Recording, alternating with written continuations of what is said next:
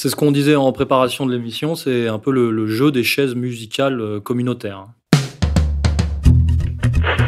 Attention, qui que vous soyez, attention, cette fréquence est exclusivement réservée aux urgences. Sans blague Et vous croyez que j'appelle pour commander une pizza Mais vous savez que vous commencez à m'énerver avec vos questions. Bah Est-ce que je vous en pose des questions, ouais Seconde partie de notre émission consacrée au Grivoguette, sur lequel nous avons un peu plus de recul. Il s'est passé beaucoup de choses en quelques jours. Agnès Buzyn a pris la place du mort. Emmanuel Macron a suggéré que le Kremlin était derrière cette affaire. Juan Branco est devenu une star des médias. Et la loi Avia est présentée par certains lobbies comme la panacée. 23e fournée d'Only Hebdo sur ERFM. Affaire Griveaux, on y retourne. Bonne émission à tous. C'est parti. Le jeune avocat est fasciné par l'activiste russe. Ce dernier ne tarde pas à lui dévoiler les contours de ses projets. Juan Branco affirme découvrir les vidéos intimes de l'ancien candidat à la mairie de Paris début février. J'ai pas voulu euh, regarder euh, l'ensemble des vidéos. Et donc j'ai eu un aperçu des vidéos, mais j'ai pas voulu euh, savoir. Donc à un moment, quand il m'a montré ça, je lui ai dit écoute Piotr, voilà, ça, ça, va, ça risque de te mettre dans cette situation juridique. Juan Branco assure n'avoir eu qu'un simple rôle de conseil juridique.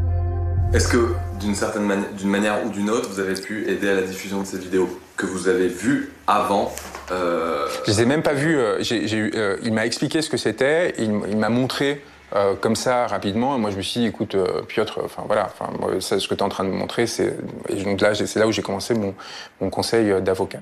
Une version contestée par une personnalité influente sur les réseaux sociaux Selon elle, le jeune avocat l'aurait alerté sur l'existence des vidéos pour qu'elle les diffuse.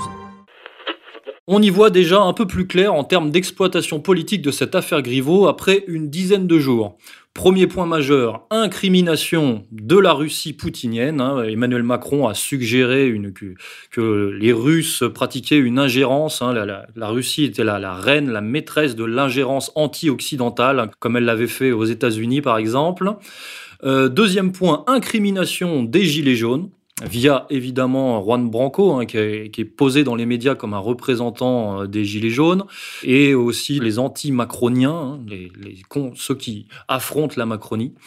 Et troisième point, incrimination des réseaux sociaux et plus largement euh, d'Internet, puisque on a vu par exemple ces derniers jours que Dupont-Moretti, euh, l'avocat, d'ailleurs avocat, on va y revenir, avocat euh, désormais de Julien Assange, euh, qui a donc succédé dans ce dossier à Juan Branco, par exemple, donc Dupont-Moretti qui a craché sur les réseaux sociaux. on a vu Richard Ferrand et Gérard Laché faire de même, demander une, une, législation, une régulation des réseaux sociaux, et donc évidemment la loi Avia, cette loi contre la cyber-haine, et là, elle est prête elle est prête à agir. Et donc on comprend bien cette dynamique hein, de, vouloir euh, empêcher la contestation, contrôler la contestation, la révolte, la mobilisation euh, sur Internet, et plus largement même bah, de, finalement de tuer euh, l'expression populaire, hein, l'expression populaire française. D'ailleurs, on se souvient que les, gilets jaunes étaient quand même avaient quand même étaient quand même nés en grande partie des réseaux sociaux. Donc voilà, donc ça ce sont trois points, trois conséquences, trois exploitations politiques immédiates de cette affaire euh, Griveaux. Et, euh, pour cette, et en parallèle de ces incriminations, euh, ce sont peut-être d'ailleurs les, deux axes principaux, les deux problématiques principales de notre émission du jour. On a assisté ces derniers jours à un une starification, donc on va y revenir en détail, une starification de Juan Branco, hein, qui est érigé en, comme un nouveau Robin des Bois, le Che Guevara 2.0. Et euh, deux, on assiste donc à une, guerre politique politicienne pour la mairie de Paris, puisque désormais nous avons euh, trois femmes, euh, trois femmes concurrentes, candidates, hein, Hidalgo, Dati et Agnès Buzyn. Donc on y reviendra certainement dans la deuxième partie de l'émission. Alors Monsieur Corias, comment vous interprétez vous cette, encore une fois, cette starification du jeune roi Branco qui devient le, dissident, l'opposant numéro un au système euh, en France. Bah, c'est déjà son désir le plus clair. Il a, C'est euh, alors moi j'ai regardé euh, depuis euh, depuis quelques semaines, j'ai regardé un peu tout ce qui s'écrivait sur Juan Branco. J'ai essayé de relier les fils parce que ça part dans tous les sens. C'est complètement foutraque. C'est un personnage foutraque qui touche à tout et qui veut être partout.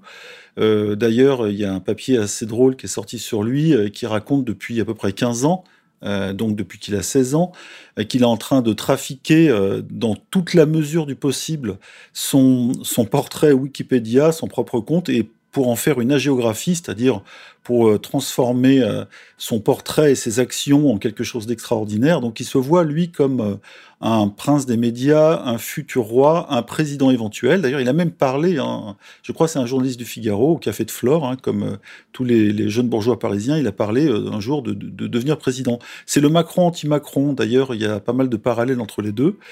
Et il, il rêve d'être starisé, et là, on, il est dans son rêve, il est complètement starisé, il n'y a pas un jour où on ne parle pas de lui, il est partout, il touche à tout, il est évidemment dans l'affaire Griveaux, mais il est partout ailleurs, vous avez cité les Gilets jaunes, avant il était dans la guerre anti-Adopi, il était euh, au Congo euh, pour, euh, comme reporter de guerre, etc. Donc il transforme la moindre ligne dans son CV en, en une espèce d'action chevaleresque pour le bien et euh, contre le mal. Alors voilà, ce qui fait rire pas mal de gens qui, le connaissent ou qui l'ont connu, euh, puisque c'est quelqu'un qui, euh, qui gonfle énormément ses exploits quand il y a des exploits et qui, lorsque on s'oppose ou on révèle certaines choses sur la réalité de ses exploits, devient très rapidement vindicatif, voire haineux, et il menace les gens de toutes tous les foudres du monde.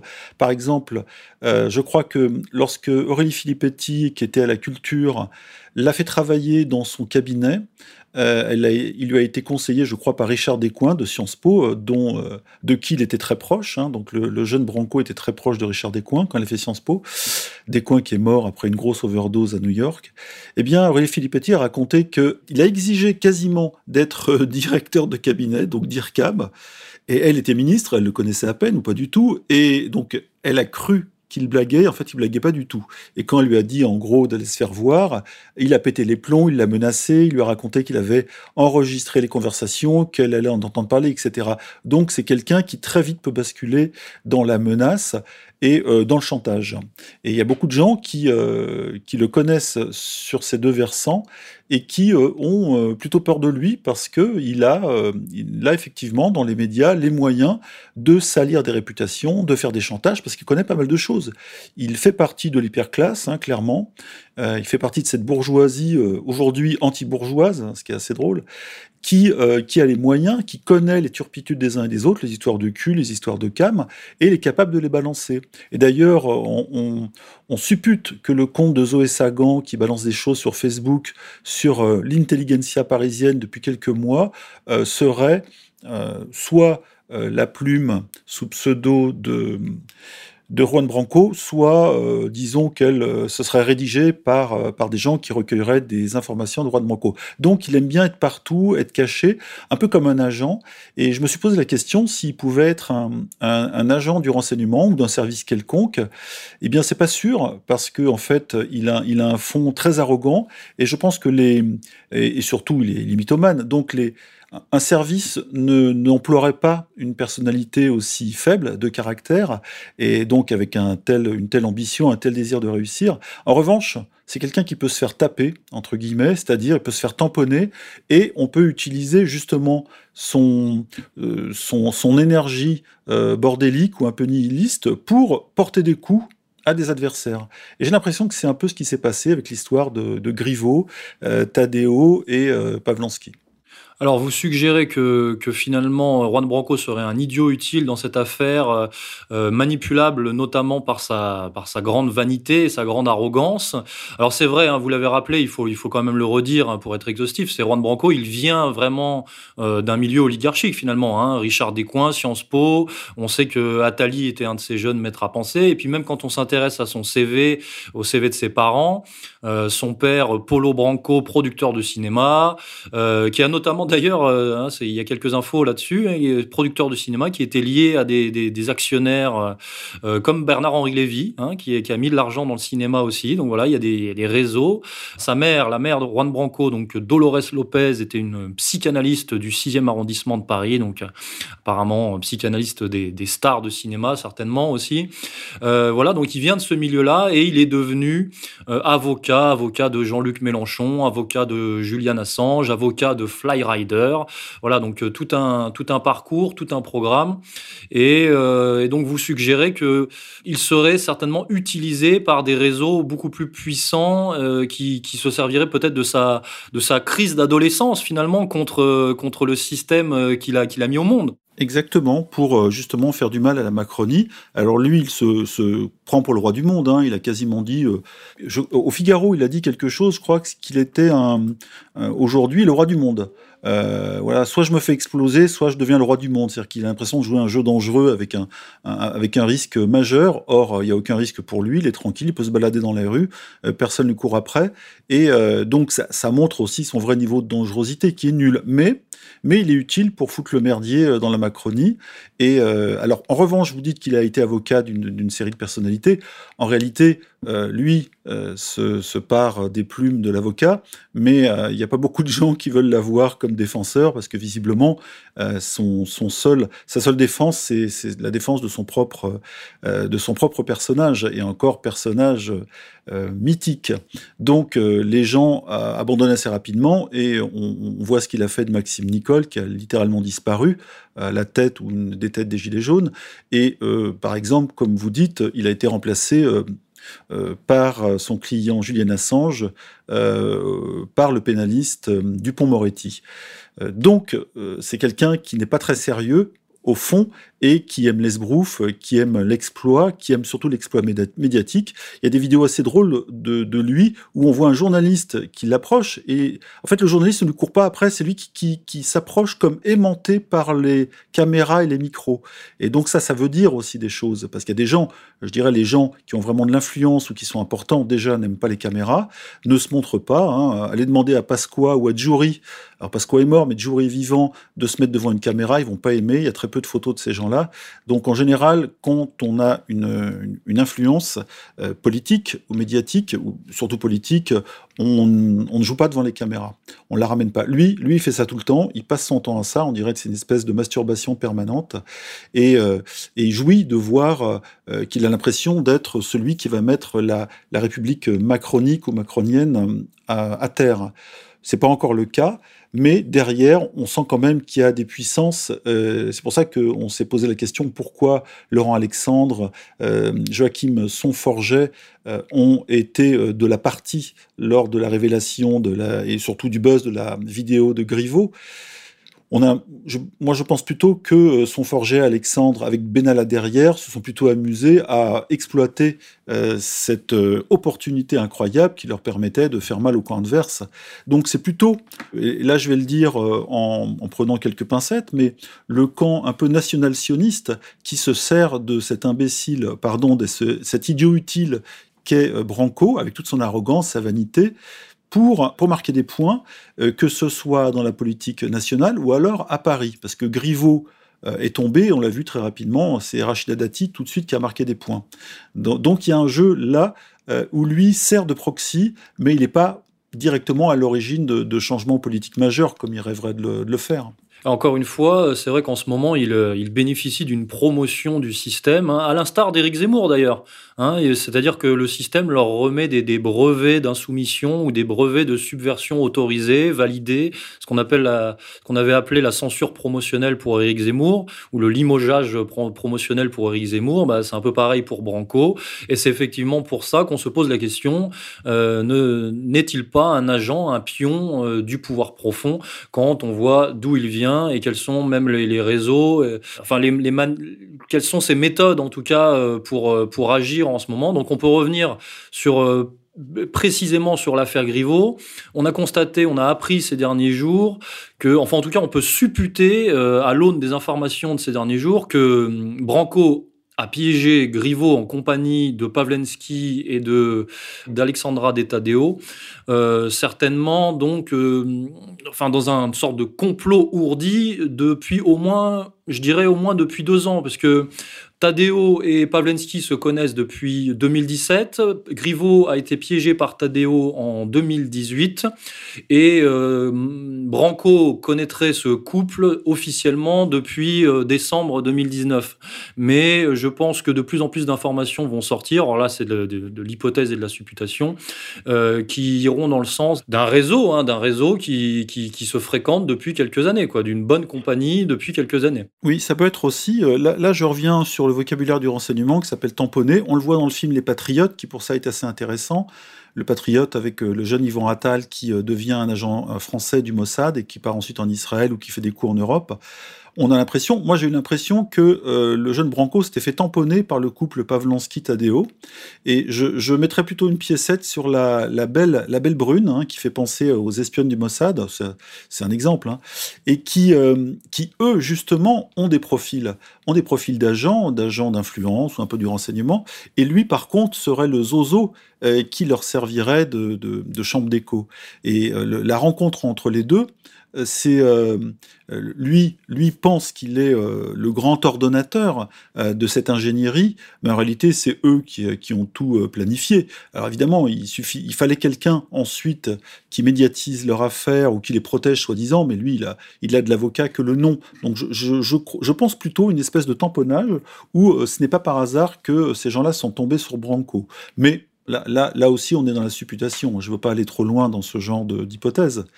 En, tout cas, en tout cas les deux se connaissent effectivement, euh, Tadeo et, euh, Pavlansky, depuis, euh, depuis plus d'un an. Et, d'ailleurs, les, vidéos sont anciennes et il y en a beaucoup d'autres. Et aujourd'hui, justement, ce samedi, ce samedi 22 février, il y a le, le journal public, public qui est un journal People, qui a envoyé euh, une information en ligne en disant qu'il y avait d'autres vidéos qui étaient beaucoup plus compromettantes pour Griveaux. Et dès qu'on a cliqué sur le lien, le, texte n'existait plus. Il a été retiré prestement.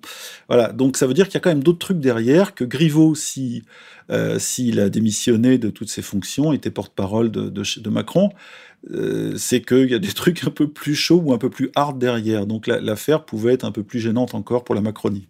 Alors, euh, de Tadeo, euh, finalement, on pourrait faire cette hypothèse-là, encore une fois, c'est que le couple Pavlensky-de euh, Tadeo serait peut-être la version au rabais de, d'Epstein et de Ghislaine Maxwell, finalement.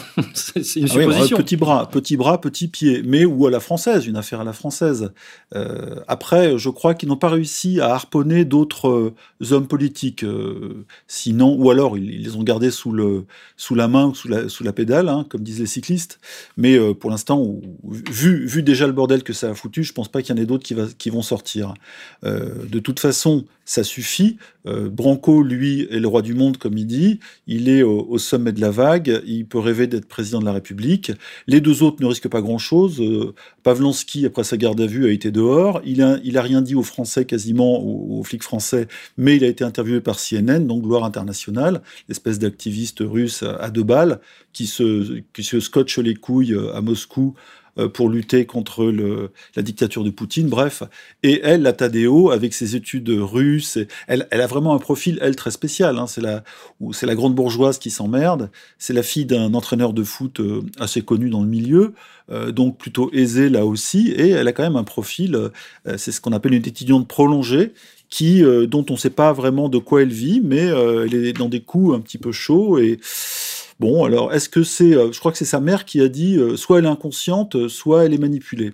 Et là encore, on tombe dans, quelque chose où on, sent qu'il peut y avoir des intérêts extérieurs beaucoup plus cyniques qui se servent de ces oiseaux qui peut-être ne sont qu'une petite bande de nihilistes à deux balles qui se sont amusés, qui ont voulu faire un petit chantage et couillonner quelqu'un qui méprisait beaucoup les gens et qui devait, selon, selon eux, puni. Mais aujourd'hui, c'est devenu une espèce d'affaire d'État et il y a beaucoup de gens qui tremblent, qui, euh, dénoncent voilà, les réseaux sociaux, vous l'avez dit, hein, cette espèce de poubelle à merde, comme dirait Dupont-Moretti, quoi, dit que c'était une poubelle, une poubelle de merde. Euh, et, on voit quand même que le pouvoir, le pouvoir visible est aux abois Et ça, je pense que ça dérange pas. moi, je reviens souvent à ça parce qu'en ce moment, c'est une tendance lourde. Les nationaux-sionistes qui sont pour l'accélération du pourrissement euh, du pouvoir euh, de Macron. Hein. Macron résiste comme il peut, ça tombe autour de lui, les lieutenants euh, se font flinguer les uns après les autres ou partent. Je crois que la prochaine partante, c'est Belloubet, mais, mais autour de lui, beaucoup de conseillers se sont barrés en courant déjà il y a un an. là, maintenant, sont les ministres qui tombent, il reste plus grand-chose. Je ne sais même pas si Édouard Philippe va rester jusqu'à la fin, vu le... C'est pour ça peut-être qu'il est en train de se placer au Havre pour les élections municipales, tout en disant qu'il resterait Premier ministre. Mais bon, on sent que les gens sont en train de se préparer des, plans de fuite. En, parlant des réseaux sionistes euh, à, l'œuvre dans cette affaire, on sait euh, maintenant que effectivement Juan Branco n'est pas vraiment euh, l'avocat qu'il se dit être et que l'avocate historique de Pavlensky était plutôt justement une militante sioniste dure qui s'appelle Dominique Bereter-Minkov et c'est peut-être une piste à creuser. Elle connaît, en tant qu'avocate, elle connaît Juan Branco. Voilà, donc euh, là, il y a peut-être quelque chose entre l'avocate historique de Pavlensky et euh, le, faux avocat de Pavlensky.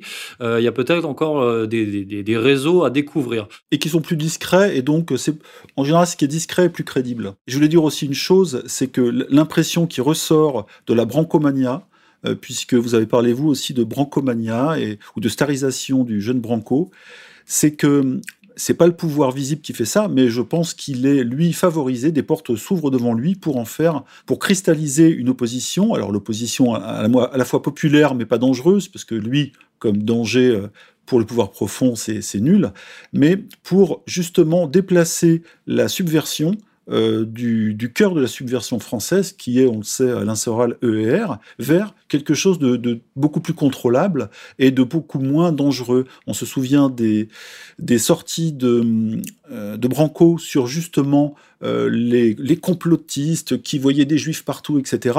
Et, là, il a montré sa ligne, sa ligne rouge, sa limite, sa limite conceptuelle, parce que de franchir cette limite conceptuelle n'est pas d'être antisémite, c'est juste de comprendre qu'il y a un pouvoir profond et qu'il est en partie sioniste ou alors il a une forte coloration sioniste. Et lui, n'allant pas là, il montre que justement, il est, euh, il est un opposant euh, un opposant, une marionnette, et qui, euh, qui arrange un pouvoir, puisqu'il y a beaucoup de gens qui cristallisent dessus, surtout les jeunes. Les filles le trouvent mignon. C'est un casting, hein, un peu comme Obama aux États-Unis il, y a, il y a quelques années. C'est un casting qui correspond à, à, une époque, qui correspond à une génération, et qui est là, je pense, pour euh, effacer l'image de Soral et de sa subversion réelle dans le milieu médiatique. Alors je voudrais qu'on revienne maintenant sur, euh, bah, sur les conséquences de cette affaire pour la mairie de Paris, hein, puisque c'est quand même euh, l'enjeu, c'est quand même l'enjeu du moment. Alors, euh, bah oui, c'est ce que je disais en, introduction. On a finalement trois femmes maintenant qui sont dans la course Hidalgo, euh, Dati, euh, Buzyn. Alors, Buzyn, Buzyn, je pense qu'il a pris la, première porte de sortie du gouvernement, étant donné la, contestation sociale et l'état du système de santé en France. Je pense qu'elle a préféré fuir avant, de, avant la catastrophe, avant qu'on lui demande des comptes. Donc, elle a, elle a, quitté le gouvernement, elle se lance dans la course. Il est évident qu'elle qu'elle arrive euh, beaucoup trop tard pour euh, remporter la mise. Quel pourrait être le rôle, d'après vous, d'Agnès Buzyn dans cette, euh, dans cette course à la mairie de Paris? Est-ce qu'elle pourrait se, rabattre pour passer une alliance, par exemple, avec Rachida Dati dans, dans, un second temps? Qu'est-ce qui est possible? Alors là, c'est compliqué à dire parce que il est difficile de, de voir pour qui euh, dans un deuxième tour éventuel, euh, se désisterait un candidat LREM, Buzyn. Est-ce qu'il est plus proche des socialistes, de la droite? On ne sait pas trop. Mais euh, pour l'instant, c'est tous contre Hidalgo. Hein. TCH, et, euh, mais de toute façon, elle a peu de chance. Même Dati, si elle arrive en tête, je crois, au premier tour, euh, on considère qu'elle ne pourra pas rafler euh, les arrondissements nécessaires pour devenir maire de Paris. donc Hidalgo, pour l'instant, a toutes ses chances, mais le, bordel, le bordel dans la Macronie a profité et c'est ça qui est intéressant, à, aux nationaux-sionistes, c'est-à-dire à Dati, qui, elle, est un, est un soldat ou, un lieutenant, allons-y, de, Sarkozy. Hein. Et d'ailleurs, elle a fait une sortie sur euh, l'attentat euh, contre le bar en Allemagne, à Hanau, elle a fait une sortie dure en disant que c'était la conséquence directe de la politique d'immigration de Merkel et que quand en gros on poussait trop un pays euh, dans le dans je dirais dans le remplacement culturel, il pouvait y avoir des, des sautes d'humeur et, et c'en est une. Donc, donc, elle est vraiment elle dans la ligne euh, sarkozyste dure, c'est-à-dire la, ligne Zemmour, hein, puisque Zemmour euh, est plus sur la ligne d'un Sarkozy que d'une Marine Le Pen, hein, on le sait. Et je, pense que euh, ils vont jouer sur ce terrain-là. C'est un terrain qui, qui rapporte des voix aujourd'hui. Et alors évidemment, à Paris, c'est plus difficile parce que Paris est tenu par les réseaux. Vous l'avez rappelé la dernière émission les réseaux euh, qui soient socialistes, euh, culturels, les réseaux LGBT, hein, sexuels, euh, ça permet, ça à une à Hidalgo qui n'a que 10 ou 15% des voix à Paris, quand même, euh, d'être maire et de, de, fédérer des communautés qui lui permettent d'obtenir une majorité. Et donc, le, le pas le PS qui tient à Paris ou qui tient Paris, ce sont vraiment euh, les communautés régnantes, hein, LGBT sionistes en premier. Et puis, et puis comme comme l'écrit euh, Faits et Documents ou le montre, le vrai pouvoir à Paris, euh, c'est pas Anne Hidalgo, hein, c'est son adjoint euh, Missika qui tient un peu les rênes. Et, euh, Missika, c'est un socialo-sioniste de bonne facture qui n'apparaît pas et qui vérifie la loi. Hein, le, les, les, vrais influents, les vrais puissants ne se montrent pas et ne sont pas connus. Et Hidalgo est en train de prendre tous les coups à la place des autres. Et euh, je, en, revanche, sur les alliances, les alliances, là, c'est fr franchement quasiment impossible à dur. Et puis, le, c'est trop frais. L'arrivée de Buzyn dans le jeu, même si Buzyn fait partie d'un réseau de pouvoir, elle aussi, on le sait, hein, euh, ça fait presque trop de monde sur le, même réseau sioniste, mais euh, de tous les côtés, c'est-à-dire de droite et de gauche. Donc ça fait, c'est presque, c'est presque un jeu couru d'avance. De toute façon, c'est le réseau sioniste global qui va gagner à Paris. Après, quelle sera sa couleur? Plutôt rose, euh, plutôt blanche, plutôt bleue, on ne sait pas trop. Mais c'est, euh, je, je, pense que c'est pas important au, fond. C'est ce qu'on disait en préparation de l'émission, c'est un peu le, le, jeu des chaises musicales euh, communautaires. Ouais. Apparemment, le site euh, porno politique était hébergé en Israël, je crois. Oui, ça oui, c'est ça, ouais. Mais ça, je voulais dire parce que c'est pas Namza qui joue là-dessus en disant je suis le premier à l'avoir dit. Mais en fait, bah, la, moitié des gros sites du monde sont aux États-Unis et toute la CIA n'est pas derrière tous. Donc, tu, évidemment, on, on, peut là aussi trouver un lien, bien sûr. Mais euh, oui, ça, ça, ça, peut être une possibilité. Mais c'est un, ça a ajouté effectivement au dossier, au dossier sioniste dans cette histoire qui avance masqué. Hein. Le sionisme dans cette histoire est vraiment masqué, mais on sent qu'il est derrière. Et là, c'est pas du complotisme. Hein. C'est euh, on, on, sent que tout ce théâtre-là n'est pas le fait de ces petits acteurs. On sent qu'il y a des gros acteurs qui jouent gros derrière, mais ils apparaissent pas sur la scène. Eh bien, on va se quitter là-dessus, colonel. Au revoir. Chers auditeurs, trois points à retenir pour le moment de cette affaire Griveaux. Juan Branco, néo-idiot utile d'une guerre des réseaux aux enjeux dépassant de très loin le cirque de trois prétendus activistes romantiques. Deuxième point, Griveaux est peut-être le Pénélope d'Emmanuel Macron, en servant à l'instar de la femme de François Fillon de moyens de pression contre l'apaisement des relations franco-russes. Et troisième point, Agnès Buzyn pourrait bien être celle qui fera basculer l'élection municipale parisienne du côté Missika ou du côté Sarkozy. Affaire à suivre. On se retrouve la semaine prochaine sur ERFM. Bonne semaine à tous.